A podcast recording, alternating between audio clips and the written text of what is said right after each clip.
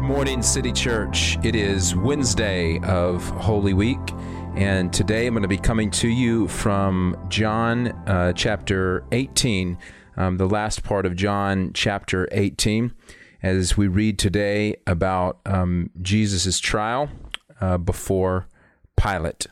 And uh, as we again are preparing ourselves uh, for Easter as we walk through um, the last um, the, or chapter 18 and 19 of the Gospel of John. It starts John 18, verse 28. Then they led Jesus from Caiaphas to the governor's headquarters. It was early morning. They did not enter the headquarters themselves, otherwise, they would be defiled and unable to eat the Passover. So Pilate came out to them and said, What charge do you bring against this man? They answered him, If this man weren't a criminal, we wouldn't have handed him over to you. Pilate told them, You take him and judge him according to your law. It's not legal for us to put anyone to death, the Jews declared. They said this so that Jesus' words might be fulfilled, indicating what kind of death he was going to die. Then Pilate went back into the headquarters, summoned Jesus, and said to him, Are you the king of the Jews? Jesus answered, Are you asking this on your own, or have others told you about me? I'm not a Jew, am I? Pilate replied. Your own nation and the chief priest handed you over to me. What have you done? My kingdom is not of this world, said Jesus. If my kingdom were of this world, my servants would fight, so that I wouldn't be handed over to the Jews. But as it is, my kingdom is not from here. You are a king, then? Pilate asked. You say that I'm a king, Jesus replied. I was born for this, and I have come into the world for this to testify to the truth. Everyone who is of the truth listens to my voice. What is truth? said Pilate.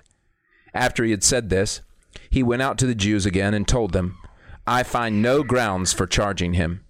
You have a custom that I release one prisoner to you at the Passover. So, do you want me to release to you the king of the Jews? And they shouted back, Not this man, but Barabbas. Now, Barabbas was a revolutionary. And that is the word of the Lord from John chapter 18. A couple of things to point out about this passage um, before we enter into a time of prayer today.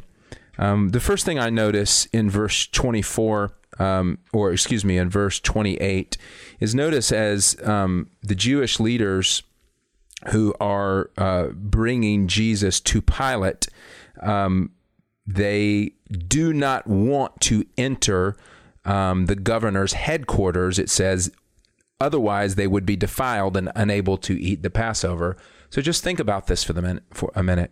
The very people who are about to um, or who are trying to unethically, immorally um, kill the Son of God, uh, the very Passover, the true Passover lamb that their Passover is pointing to, they are so concerned about their exterior cleanliness while they are participating in murder. This reminds me of uh, what we covered in 2 Timothy this last weekend that they give the appearance of godliness without actually practicing godliness. They hold to a form of godliness without actually having godliness. Think about that for yourself today. In what ways, especially approaching Easter, are you holding to a form of godliness, celebrating a holiday, while your sins are the very sins that are the reason that Jesus was nailed to the cross and you still participate in them? That is a hard question to ask ourselves, but one that I think exposes us and brings us to a point of humility where we understand how badly we need Jesus to die for our sins. Then, of course, is the interaction with Pilate. I think of that famous painting, um, Behold the Man, that has Pilate. Um, is a very moving painting uh, by, I cannot bring the painter's name to mind. Antonio, I believe, is his name, uh, and it's the um, the Latin version of Behold the Man. Uh, Ecce, Echo, Ecce, Homo, or something like that. Anyway, you can look it up, Google it. It's great painting. You should stare at it for a while, and it will um, uh, can move you to tears. It's a beautiful painting. Um, but this is this this famous scene and here you have Pilate interacting with Jesus and Jesus is just giving Pilate all of these wonderful beautiful phrases that are inviting Pilate to explore such as my kingdom is not of this world Jesus says in verse 38 um, he says if my kingdom were of this world my servants would fight so that I wouldn't be handed over to the Jews but my kingdom is not from here. And uh, Pilate's response to that is just you are you are a king then. Like Pilate is looking for either Jesus is guilty or innocent here and he is he's missing because he is so concerned about what the crowds think of him. He is so concerned about keeping his position as governor that he refuses to sort of enter into this dialogue with Jesus where Jesus would happily expose Pilate and let Pilate know, as he did to the thief on the cross, that yes, um, that he is dying for him too. But he misses all that. He doesn't ask a question. Wait a second, your kingdom is not of this world. He doesn't ask the question, well, why don't your servants fight? Tell me about that. What is it about you that keeps pushing into not fighting back? Instead, he just wants to know, well, are the Jews right? You're a king, so you threaten Caesar? And then the ultimate sort of miss for Pilate here is in verse 38, where Jesus says that he was born for this to come into the world to testify to the truth. And Pilate says, What is truth? Not in an inquisitive way, um, almost in a mocking way. Um, almost in a uh, well, everybody has their own truth, and your truth, you know, stick to your truth, be true to yourself, whatever you think is fine, but you can't go around here talking about objective truth. What is truth anyway? Pilate, no doubt, as a Roman governor, has seen the truth twisted um, by power, has seen the truth applied and understands only that positions of power are able to define the truth. You know, the winners write history, and no doubt has become cynical to that. And in this pericope, Pilate is pursuing his own power. Um, that was an incredible. I just want to thank the Lord for that alliteration. Pilate in this pericope is pursuing his own power. Um, Sorry, I geek out about stuff like that. Um, anyway, Pilate here, instead of exploring and humbling himself in this idea of truth, instead, Pilate mocks. I know what truth is. Truth is power. What is truth? And that's why he, he can't understand something like a king who is born to die. Pilate can't understand that Jesus doesn't have his disciples pulling swords and cutting off ears as Peter has done prior to this. Pilate's concern is not losing his position of power because the crowds riot. Pilate is concerned with not accidentally making a mistake with Jesus and losing the people that he governs. Pilate's concern is about himself and his own power. It's not about the truth that Jesus offers. It's not about the kingdom that Jesus offers. And then you have the choice at large. We have Pilate's choice, which is to ignore the truth, Jesus standing in front of him. And then we have the choice of a crowd. When Pilate offers to release a prisoner as is their custom. Instead of choosing the king of the Jews, they choose the revolutionary Barabbas, which again shows the way of the Jews and the way that the Jews are thinking. It says at the very end of chapter 18 Barabbas was a revolutionary. There was only one way the Jews could picture, only one ways the Jews could picture their freedom, and that was in uh, the way of an insurrectionist, a thief a murderer, as the other Gospels tell us. Barabbas, a revolutionary, one who was bloodthirsty and ready to overturn Rome, one who was ready to jerk power back for themselves. That is the only vision they had of restoration. And so they traded out the king of the Jews for Barabbas. Isn't it ironic?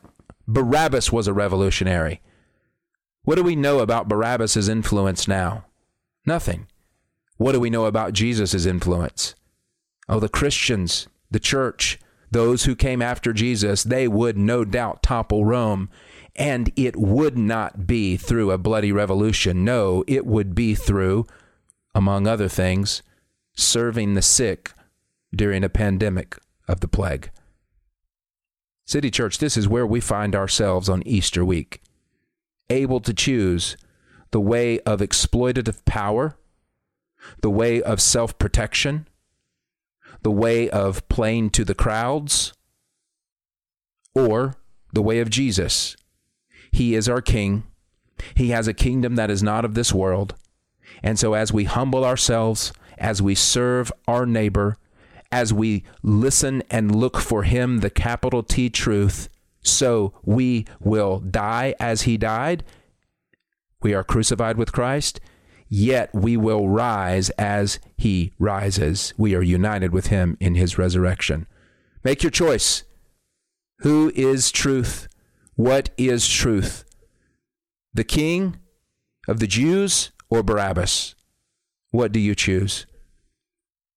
Let's be silent now as we enter into a time of prayer, and I'll guide you through this prayer time.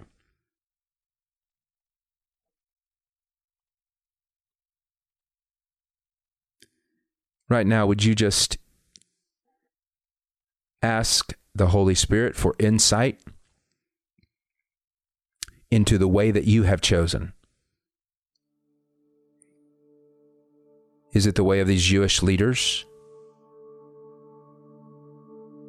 and Pilate? Power? The more I get, the more notoriety I get, the more money I get, the more influence I get, the more followers on social media I get, the more people that listen to me I get, the more control I have.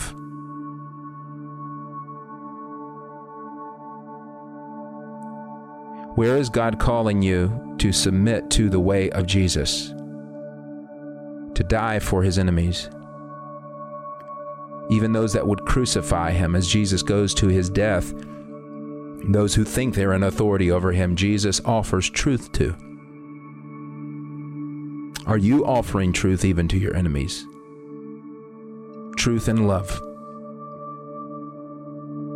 Heavenly Father, don't only give us insight into these areas of our life, but will you bring repentance into our life where we turn from our pursuit of exploitative power, and that we would repent that we would follow the way of Jesus.